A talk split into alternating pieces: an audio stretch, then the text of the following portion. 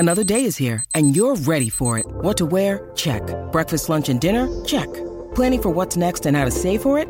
That's where Bank of America can help. For your financial to-dos, Bank of America has experts ready to help get you closer to your goals. Get started at one of our local financial centers or twenty-four seven in our mobile banking app. Find a location near you at bankofamerica.com slash talk to us. What would you like the power to do? Mobile banking requires downloading the app and is only available for select devices. Message and data rates may apply. Bank of America N A, member F D I C. Palmerbet on the edge of the box. Oh, it's a straight-up screamer! Download our app today and enjoy straight-up screamers this FIFA World Cup with great odds, great promos and same-game multi at Palmerbet. Gamble responsibly. For Gambler's Help, call one eight hundred eight five eight eight five eight. Welcome back. Damian Watson with you here on the Overnight Crowd. Hope you're enjoying the broadcast across your weekend, and hopefully it's certainly a way to keep yourselves company and into the early hours of the morning in particular. If you want to text in oh four three three, nine eight, one one one six, feel free to express your opinion. And we've got our cricket chat coming up with a man who I think has been on every show on this station at some point or another on S E N, uh, Andrew Menczel from the Cricket Unfiltered podcast. A lot happening, even though I guess the big ticket items in the Australian summer are over. There's still a lot happening domestically with the continuation of the Sheffield Shield. We've had the international T twenty series between Australia and Sri Lanka, and a lot of discussion about the crowds as well and whether the level of interest is there towards this back end of the summer. And of course, there's anticipation ahead of two big events. From a men's point of view, Australia head back to Pakistan to play a test series for the first time since nineteen ninety-eight, when Mark Taylor made that famous, I think it was three hundred thirty-four not out, when he drew with Bradman in terms of the highest score at that time by an Australian batsman in an innings. And also, from a women's point of view, the one-day International World Cup is on the horizon in New Zealand, and the players currently isolating there. I think they're out of isolation now as we speak. Andrew, big welcome to the program. Good to catch up with you again, mate. Yeah, good evening, Damien. Great to talk to you. I've, I've got a bone to pick with you, though, because, oh. um, you know, you've taken a bit of a break from the Overnight Crowd, and Heater's been doing it out from the West. Yes. And Uh, He's, he's been getting my co-host from Cricket Unfiltered on, Paul Dennett, so maybe he prefers a bit of Paul Dennett over Menczel. I'm sure uh, it's not personal. When, but when Heater introduces Paul Dennett, he goes, award-winning cricket podcaster. Oh, as sorry. Paul Dennett. And I, I thought, I never got that introduction when I was with Damian Watson. I just get, you know, Menczel from the Cricket Unfiltered podcast, and they, you know, lay out the red carpet for Paul Dennett. Oh, I apologise, mate. I will note that from now on. Uh, award-winning, what? This is in the podcast awards, of course. Award-winning cricket podcaster. That, that would be great. All right. Award-winning cricket podcaster Andrew Menczel on the line with us, and uh, rightly so, too. I'm a big fan of that, and the Cricket Daily stuff that uh, Menczel does as well. Make sure you do check it out, and uh, great panellists also. And I like some of the one-on-one interviews he's done over the journey as well.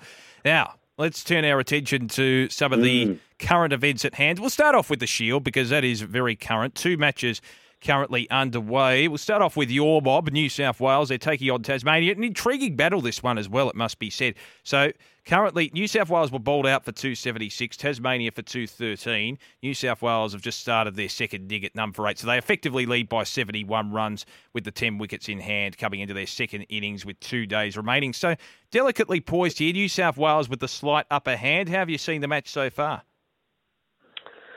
Yeah, it's been a good match. New South Wales have put in a good performance with an inexperienced side. Uh, I guess a couple of players to note from New South Wales. One would be Chris Tremaine, who's a bit of a forgotten bowler of Australian cricket.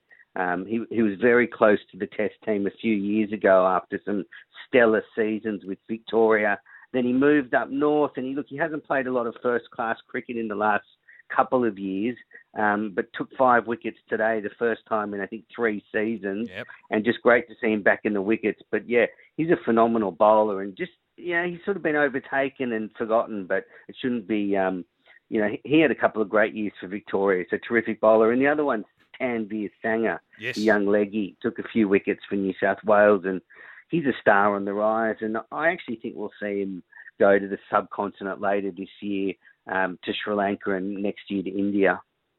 Just on that New South Wales bowling card as well, you noted the main wicket takers, Tremaine and Sanger. Uh, there have been others there that may not have taken wickets but were still pretty economical. One I want to point out is Jack Edwards, who's come through the pathway system. I think he played for the Australian under nineteen side. None for thirteen, ten overs, four maidens. Uh, not a bad effort from the youngster when you consider that, yes, you know, wickets are nice, but the economy rate's pretty good too, just to stifle the batsman down. Yeah, Jack Edwards is an interesting player. He's been around the New South Wales and Sydney Sixers team for a few seasons. Yep. He's been given a lot of opportunities. Um, he's grabbed a few of them. I think in the New South Wales fifty-over side, he's made a couple of centuries, one in the final last year. So he is a star on the rise. He probably hasn't quite nailed it with the bat at first-class level. No. Uh, so, but he, he, you know, he's one to watch along with Jason Sanger. Um, and you're right, he's, he's got some handy overs there in the middle. Um, yeah, he's a good little player. No doubt about that. We're speaking with Andrew Menczel from the award-winning Cricket Unfiltered podcast. Yeah. I've got that. That's part of the patent now, it's fair to say, and fair enough too. Victoria taking... He would on... even put it in the description. He would like write it in the, the podcast description afterwards. It was like a paragraph praising my co-host. Gee, he has gone to the effort. See, one difference is with that.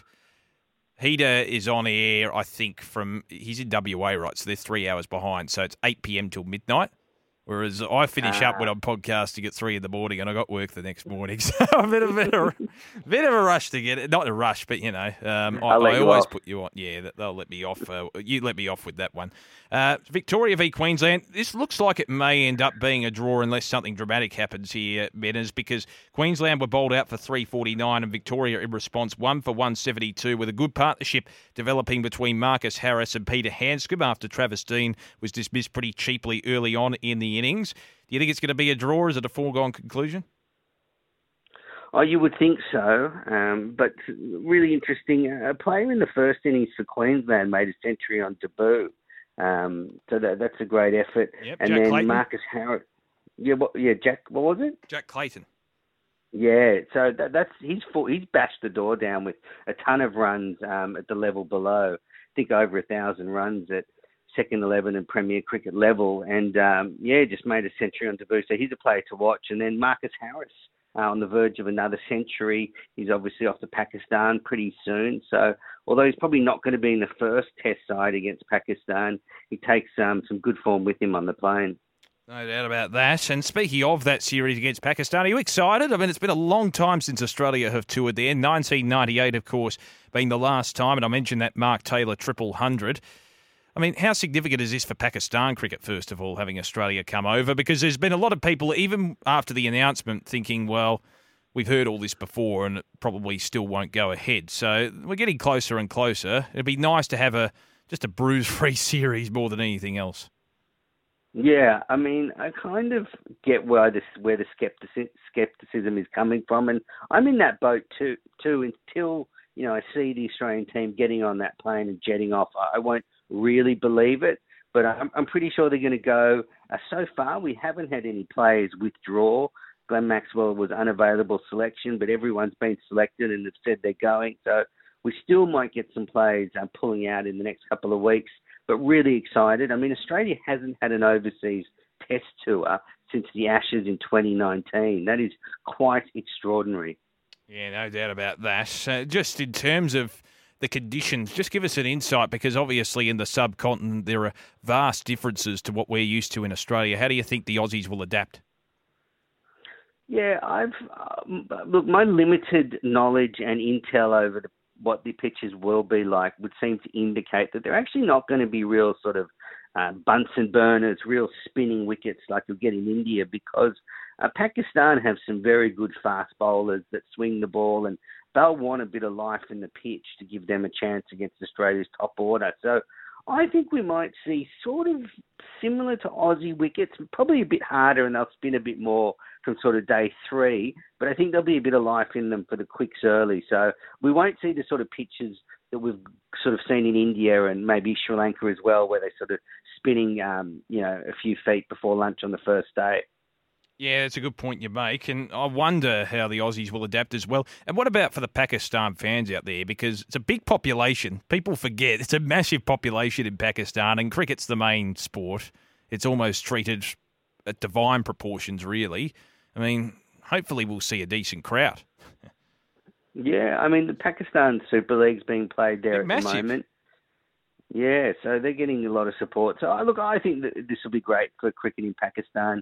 Uh, England pulled out recently. So, um, yeah, it's, it's going to be well supported if the Aussies go. I don't think the, the public will get very close to the Aussie team. I think there's going to be a lot of security. But, yeah, it would be great if it goes ahead. I did note that um, James Faulkner tweeted out um, this evening, I saw just before our chat, that he's actually pulled out of the Pakistan Super League because of something um, wrong with his contract, or he's not getting paid mm. and he's actually leaving. So just keep an eye on that one, James Faulkner. This is a bit, bit of an issue uh, uh, in other T twenty leagues where players aren't paid. Now, Faulkner's left, so that's just an interesting subplot. It's unforgivable, really. I mean, surely yeah, you meet your agreements. Yeah, I know. And it's surprising given the Pakistan Super League is actually really well embraced locally. You don't see much of it internationally uh, to the extent of the I P L, for instance, but within Pakistan, it's it's a big deal, I guess, the Pakistan Super League.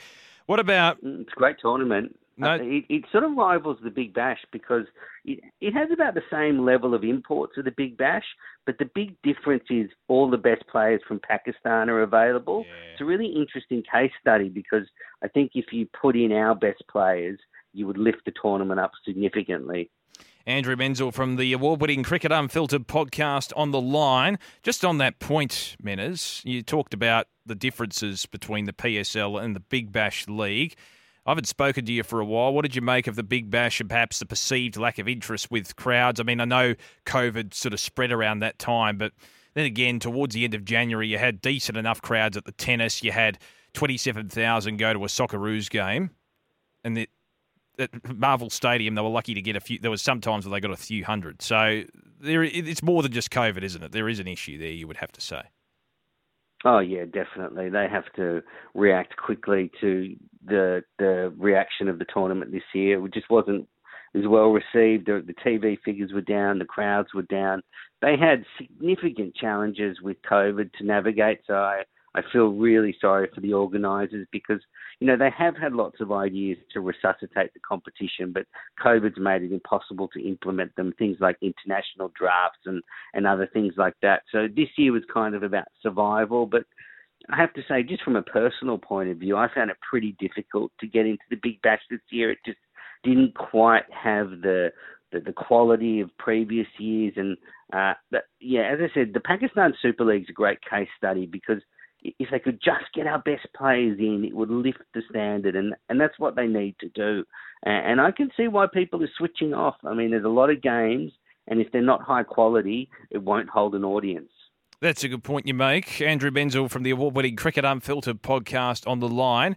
Now, with Justin Langer obviously no longer the coach, how do you think the Australians will adapt to a new set of directions and a new set of values to be put in by the coach, particularly on a foreign tour? Will it be a little bit overwhelming, or you think they're you think they're professional enough to, to adapt pretty quickly?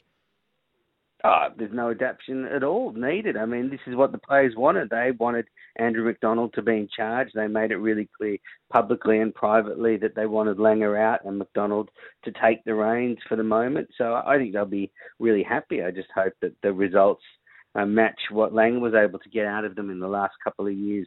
Um, but yeah, I think their players really like Andrew McDonald. I think it'll be interesting to see the way Pat Cummins captains when test matches aren't so easy. I mean, he had it, you know, pretty easy against the, the Poms. They weren't really much competition. And in the one match in Sydney where it was a tight contest, you know, there's a few things I think Cummins learnt. So I'm I'm really curious how he reacts to some, you know, tough test matches overseas. No doubt about that. And also one I want to discuss in terms of a point as well, the Women's World Cup coming up, the one-day International World Cup. The players are currently isolating over there. It's been interesting watching the Aussie women's team recently. They were pretty dominant in the end in the Ashes overall, aside from that tight test match. And Meg Lanning copped a lot of flack for, I guess, the, the tactics on the last day, giving England basically a lead in, although I thought it made the test match pretty exciting, so I'm not as critical of Meg as probably others are. But even some of the uh, selection decisions, it's funny, five years ago when selection decisions came up for the women's team, not many people took much interest, but now it seems to be growing and growing, which is probably a good thing for the women's game. And you look at, for instance, Amanda Jade Wellington, who's now back in the World Cup squad. She was a leading wicket taker in the W B B L, and yet she was left out of the women's Ashes team. Uh, that created a lot of discussion. Uh, so it is interesting the way the dynamics of the women's team take shape as well. Yeah, it's, it's the game's taking off, and I, I agree with you that it's a great sign that people are starting to look critically at the team and uh, critically at selection. And, and now it's not just a few cricketers that the general public knows. You know, Alyssa Healy, Elise Perry, Meg Lanning, they've always Uh, been really popular, but you know the whole the whole squad's well known. They're all um, stars, and you know people want to see their best players playing. And if they're left out, they get annoyed. So the the, get, the team's going from strength to strength. I, I love the Test match, and I, I feel that maybe they need to look at having more Test matches in the women's Ashes. I'd actually like to see three T twenties, three Test matches and three O D Is, because that one Test match left me wanting more. Mm. And then, you know, we're not going to get another Test match for a couple of years. Yeah, you're right. Uh, that's too too much. I suppose it becomes a money issue more than anything else, whether they can of actually course, stage yeah. it, and, and that's what it comes down to. But hopefully... It's funny, though, because you look back four or five years ago, there are actually more Test matches in women's cricket compared to today. There's actually less at the moment compared to what it was. So... it's interesting in that sense. How do you think the Aussies will go in the Women's World Cup? I mean, they start as favourites, and I, I think they deserve that, and I think they'll do well. But in the last World Cup, they were upset in the semi-final by India. I, I think we saw throughout the summer that as, as good as Australia are, India and England can still challenge Australia when they're having a good day. So that's what Australia have to be wary of, uh, but, but they go in as... as clear favourites. They've just got all bases covered.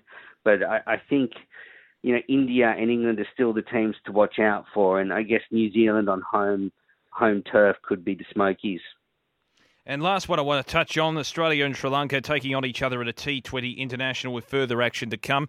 What did you make of the crowd, the, I guess, relatively poor crowd at the M C G on Friday night, when you consider probably the majority were Sri Lankans, because they love going to watch their team play, and there's a high proportion of a Sri Lankan population in Melbourne in particular, so that probably made up the majority of the crowd.